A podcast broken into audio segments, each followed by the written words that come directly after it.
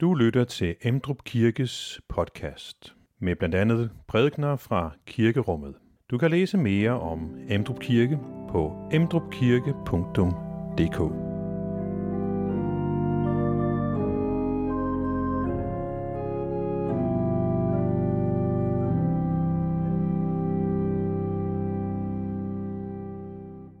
Velkommen til gudstjeneste Fastalavns søndag. Fastalavns gudstjeneste. Det er dejligt at se, at der er flere, der har taget udfordringen op og er udklædt til i dag. Skønt. I dag så er det en familiegudstjeneste, så vi øh, både de sange, flere sange i hvert fald, som vi skal synge, og øh, måden vi formidler på, vil være præget af det. Så har vi også den store glæde, at spirekoret skal synge for os om lidt. Det glæder vi os rigtig meget til. Og øh, i dag så har vi også noget med farver. I har noget farvet tøj på, men øh, undervejs i gudstjenesten kan I overveje, er der nogle ting et eller andet sted heroppe foran, som har nogle farver, som I ikke lige plejer at se, eller de ikke lige plejer at stå der? Jeg skal ikke afsløre, hvad det er, men I kan prøve at kigge selv. Og så når vi kommer til prædiken, så skal jeg nok øh, afsløre, hvad de egentlig handler om. Men i første omgang en lille teaser. Jeg kan afsløre så meget, at det handler om noget med vand. Fordi vi skal høre om, at nogen skal ned i vand i dag. Nemlig Jesus, der skal døbes. Og da Jesus blev døbt, så foregik det altså med, at han kom helt under vand og op igen. Det gør vi ikke normalt her hos os, men sådan foregik det dengang. Det vender vi tilbage til lidt senere.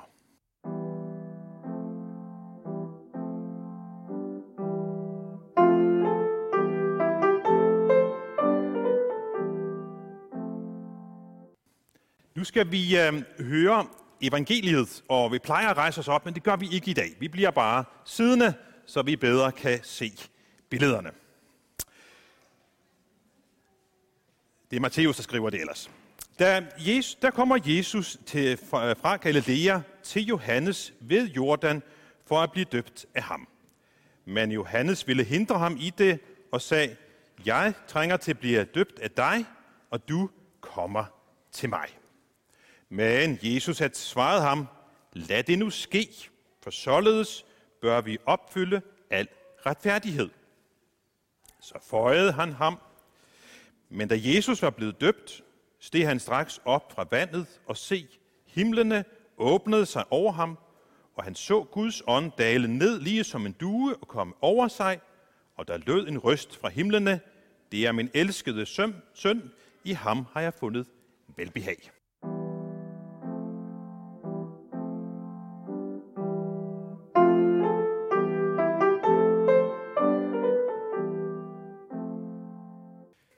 Første læsning, så hørte vi mange ting fra Jesu barndom. Vi hørte det, som står i Bibelen, og dermed er det vigtigste for at forstå, hvad Jesu opgave på jorden var. Vi ved også, at øh, Maria og Josef fik børn sammen efter, at Jesus var blevet født. De fik både drenge og piger. Jesus han var altså storebror. Har du nogensinde tænkt på, hvordan Jesus var som storebror? Jesus gjorde aldrig noget forkert. Altså må han have været en dejlig storebror, der altid hjalp og aldrig drillede. Han var aldrig urimelig, men altid fair. Til gengæld så var der måske en lille udfordring. Fordi øh, de andre søskende kunne aldrig sige til sin mor og far, det var Jesus, der gjorde det, det var ikke mig. Fordi forældrene vidste, nej, det var ikke Jesus. Han gør aldrig noget forkert. Så det må have været dig. Så det må have været lidt specielt af Jesus som sin storebror.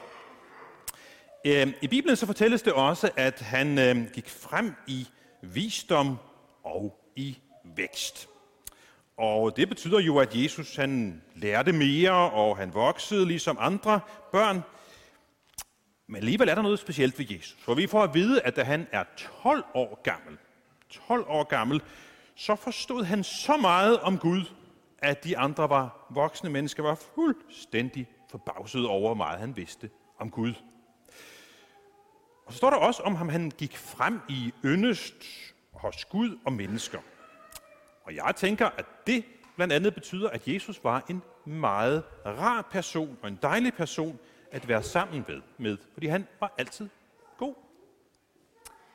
I den anden tekst, vi hørte, der var det om Jesu dåb hos Johannes Døber i Jordanfloden. Det var sikkert ikke første gang, at øh, Johannes han mødte Jesus. Johannes han var kun et halvt år ældre end Jesus, og de var i familie med hinanden. Så de har nok leget sammen. Så derfor så vidste Johannes godt, at Jesus var en god legekammerat, der aldrig gjorde noget forkert. Johannes' forældre, de hed Elisabeth og Zacharias. De har sikkert også fortalt Johannes om, hvordan Gud fortalte dem, at de skulle være forældre til Johannes, og hvordan Maria var blevet gravid med Jesus. Måske har Gud også talt direkte til Johannes som Jesus. I hvert fald så ved Johannes udmærket, hvem Jesus er, da Jesus kommer til Jordanfloden for at blive døbt. Johannes og Jesus, de er sådan cirka 30 år gamle på det her tidspunkt. Og Johannes, han er ude i ørkenen, stod der ved Jordanfloden, og der kom rigtig, rigtig mange mennesker til ham ud til, øh, ud til Jordanfloden, og han fortalte dem om Gud og sagde til dem, I gør ikke Guds vilje, men det vil Gud gerne, de gør, så nu skal I omvende jer, I skal bede om Guds tilgivelse, og så skal I begynde på at gøre Guds vilje. Og så skete der det, at Johannes han døbte dem, ved at de skulle dykke sig helt ned i vandet, som vi også kan se på, på billedet der. Gud han brugte på den måde Johannes, som mennesker kom til tro på Gud, når de hørte om ham. Og dåben hos Johannes var så et tegn på, at de her mennesker, de ville gerne få Guds tilgivelse og gøre Guds vilje. Johannes han undrer sig, da Jesus vil døbes. Jesus har jo ikke brug for tilgivelse. Han har heller ikke brug for at leve et nyt og bedre liv. Johannes ved derimod, at han selv har brug for tilgivelse og et nyt liv. Derfor så ville det give mere mening, hvis det var Jesus, der døbte Johannes. Men Jesus han svarer, nej, du skal døbe mig, fordi det er Guds vilje. Og det viser Gud, fordi da Jesus kommer op af vandet, så sender Gud et særligt lys fra himlen, og Helligånden kommer ned over Jesus. Helligånden skal hjælpe Jesus med at udføre hans gerning på jorden. Duen, som vi kan se der, det er bare et smukt tegn på Helligånden. Helligånden er nemlig usynlig.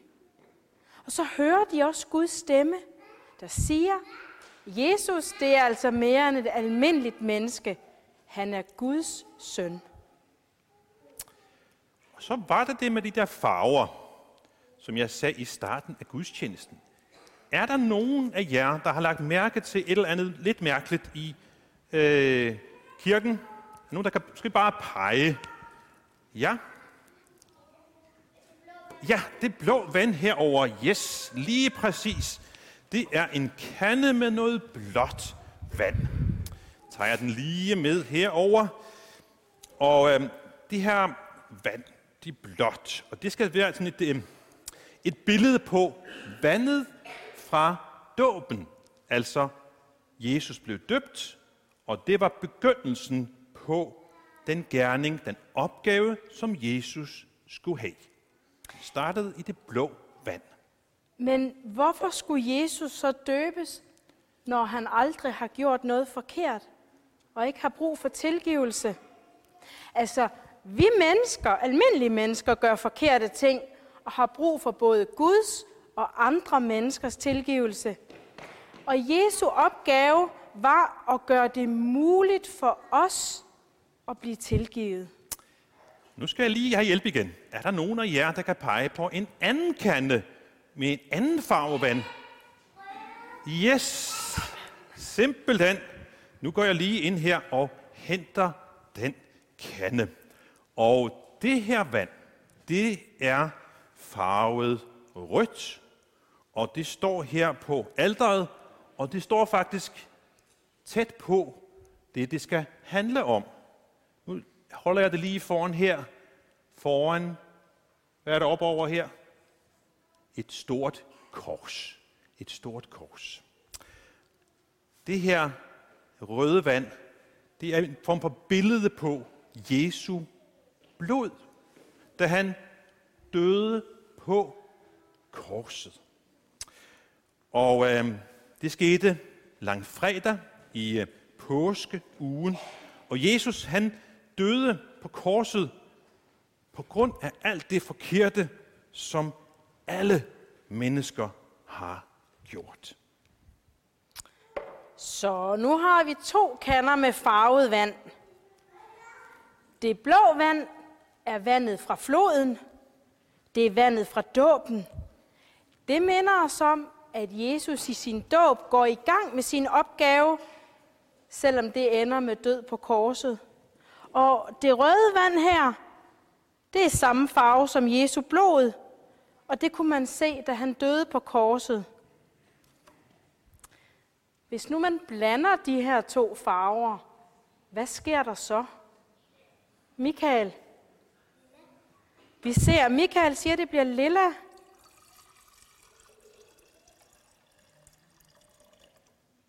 Wow.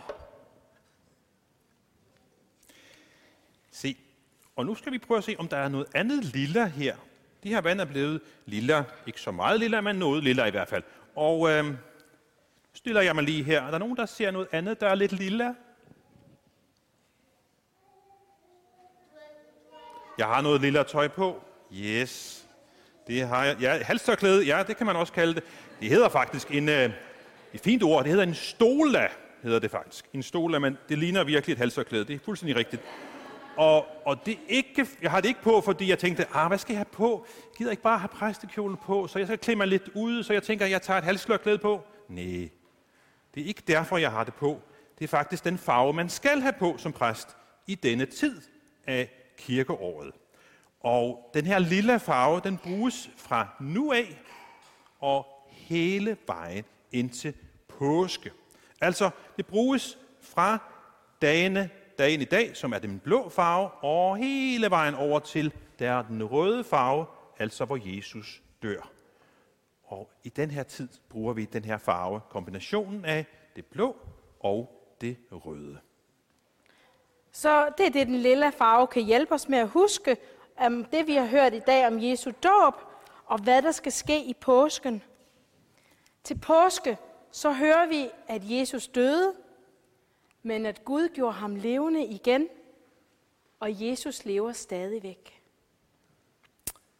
Og ved hvad, det var faktisk derfor, vi startede gudstjenesten med at synge en salme, man normalt synger til påske, nemlig om den levende Jesus, som er opstået igen. Fordi det fejrer vi også til påske. Find flere podcast og læs mere på emdrupkirke.dk